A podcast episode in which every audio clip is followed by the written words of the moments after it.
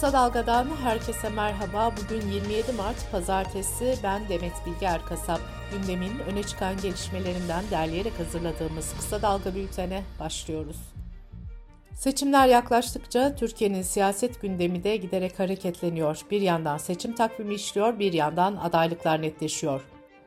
İttifak protokolleri geçen hafta Yüksek Seçim Kurulu'na verildi ve bu süreç tamamlandı.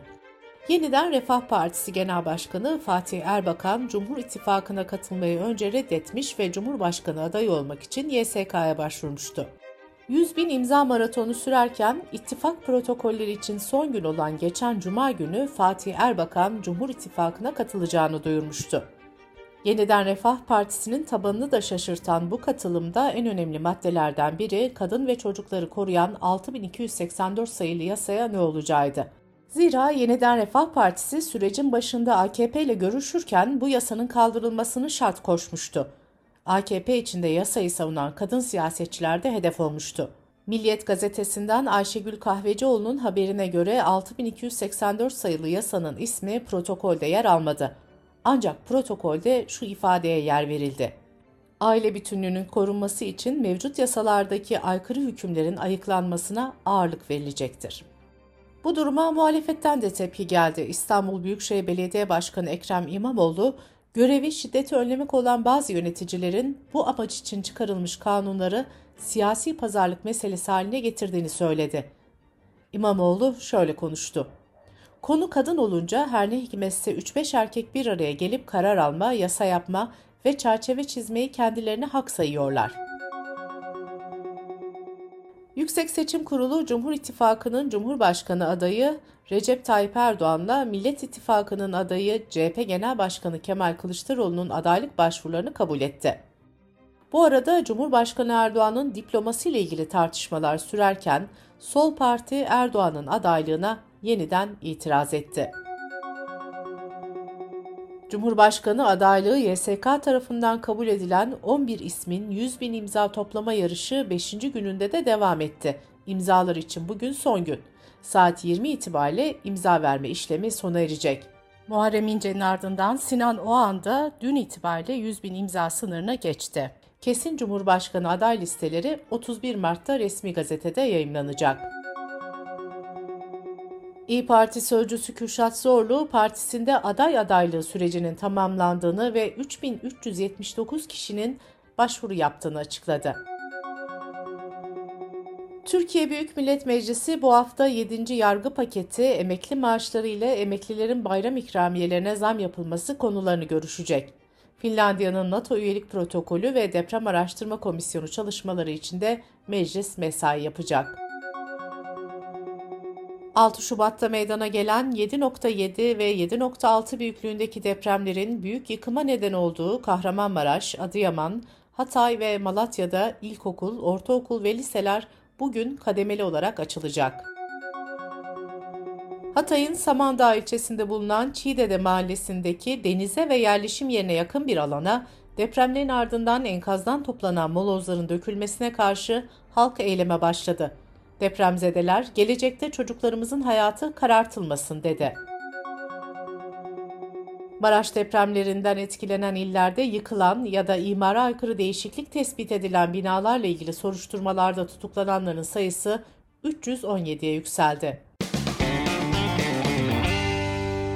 Kısa Dalga Bülten'de sırada ekonomi haberleri var. Enerji Piyasası Düzenleme Kurumu OHAL kapsamında deprem bölgesindeki bazı illerde doğalgaz tüketicilerinin sayaç okuma işlemlerini durdurdu. Faturalar 31 Mayıs'tan sonra tahsil edilecek.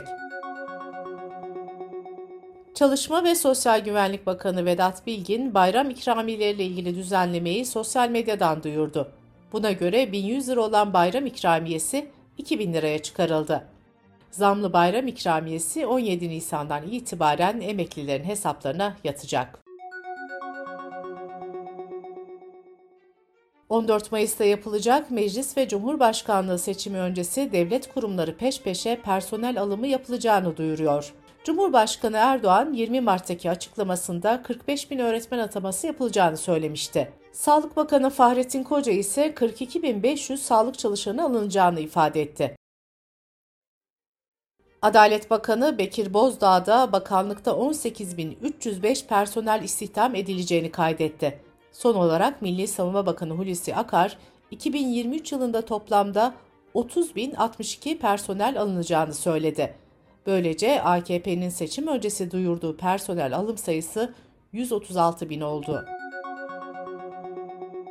Tarım ve orman alanlarında düzenlemeler içeren kanun teklifi mecliste kabul edildi. Yapılan düzenlemeye göre 2 yıl süreyle işlenmeyen atıl araziler kişilere ait olsa bile üretime açılması için kiraya verilebilecek. Dış politika ve dünyadan gelişmelerle bültenimize devam ediyoruz. Birleşmiş Milletler hem Rusya hem Ukrayna'yı esir alınan kişileri infaz etmekle suçladı. Ukrayna'daki Birleşmiş Milletler İnsan Hakları İzleme Misyonu'nun başkanı her iki tarafında bu tür yargısız infazlarda bulunduğunu belgelendirdiklerini söyledi. BM yetkilisi Ukrayna güçlerinin 25 Rus esiri öldürdüğünü belirtirken Rus Silahlı Kuvvetleri'nin de 15 Ukraynalı savaş esirinin öldürülmesinden sorumlu olduğunu duyurdu. Rusya Devlet Başkanı Putin, Belarus'la topraklarına nükleer silah yerleştirmek üzere bir anlaşma yaptıklarını açıkladı. Reuters'ın haberine göre Putin, Moskova'nın 1990'ların ortalarından beri ilk kez bu tür silahları ülke dışında konuşlandıracağını belirtti. Açıklamada ayrıca bu kararın nükleer silahların yayılmasını önleme anlaşmalarını ihlal etmeyeceği de savunuldu. Ukrayna Devlet Başkanı Zelenski, ülkesinin doğusundaki askeri durumun cephane yetersizliği sebebiyle iyi olmadığını belirtti. İngiltere, Rusya'nın Ukrayna yönelik saldırılarında iki haftalık aranın ardından yeniden İran İHA'ları kullanıldığını ileri sürdü. NATO Genel Sekreteri Stoltenberg'in görev süresi geçen sene dolmuştu. Ancak Rusya'nın Ukrayna'ya saldırısı sonrası Stoltenberg'in görev süresi 30 Eylül 2023'e kadar uzatılmıştı. Genel sekreter Ekim ayında görevi bırakacak. Şimdi NATO'ya yeni bir genel sekreter aranıyor. Bunun için belirlenmiş resmi bir süreç yok. Diplomatlar uzlaşı sağlanana kadar kapalı kapılar ardında hükümetleri adına gizli müzakereler yürütüyor. Uzlaşı sağlandığında da yeni genel sekreterin kim olacağı genelde devlet ve hükümet başkanlarının bir zirvesinde ilan ediliyor. ABD ile Kanada düzensiz göçe engel olmak için anlaşma imzaladı. Anlaşma uyarınca yasal olmayan yoldan Kanada'ya geçen göçmenler Amerika'ya iade edilecek. Uluslararası Af Örgütü ise anlaşmaya tepki gösterdi ve insanları kaçakçılara yönlendireceğini savundu.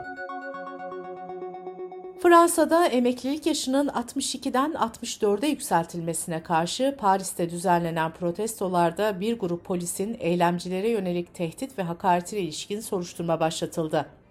Avrupa Konseyi ise Fransa'da polisin orantısız güç kullanmasına tepki göstererek Paris yönetimini gösteri hakkına saygı duymaya çağırdı. İsrail'de Başbakan Netanyahu'nun uygulamak istediği yargı reformu ülkede krizlerin odak noktası olmaya devam ediyor. Günlerdir protesto gösterilerinin sürdüğü, Cumhurbaşkanı'nın ve muhalefetin itirazlarının öne çıktığı ülkede Savunma Bakanı da Netanyahu'ya karşı cephe alarak düzenlemenin durdurulmasını istedi. Kısa Dalga bülteni bir öneriyle bitirirken bültenimize bir hafta süre ara vereceğimizi de okurlarımızla paylaşmak isteriz. Gazeteciler Ayşe Yıldırım ve Sedat Bozkurt seçim ittifaklarında neler olduğunu ve ittifakların seçim sonrası siyasetini nasıl etkileyeceğini konuşuyor. Ayşe Yıldırım ve Sedat Bozkurt'un hazırlayıp sunduğu Politikes programını kısa dalga.net adresimizden ve podcast platformlarından dinleyebilirsiniz. Gözünüz kulağınız bizde olsun. Kısa Dalga Medya.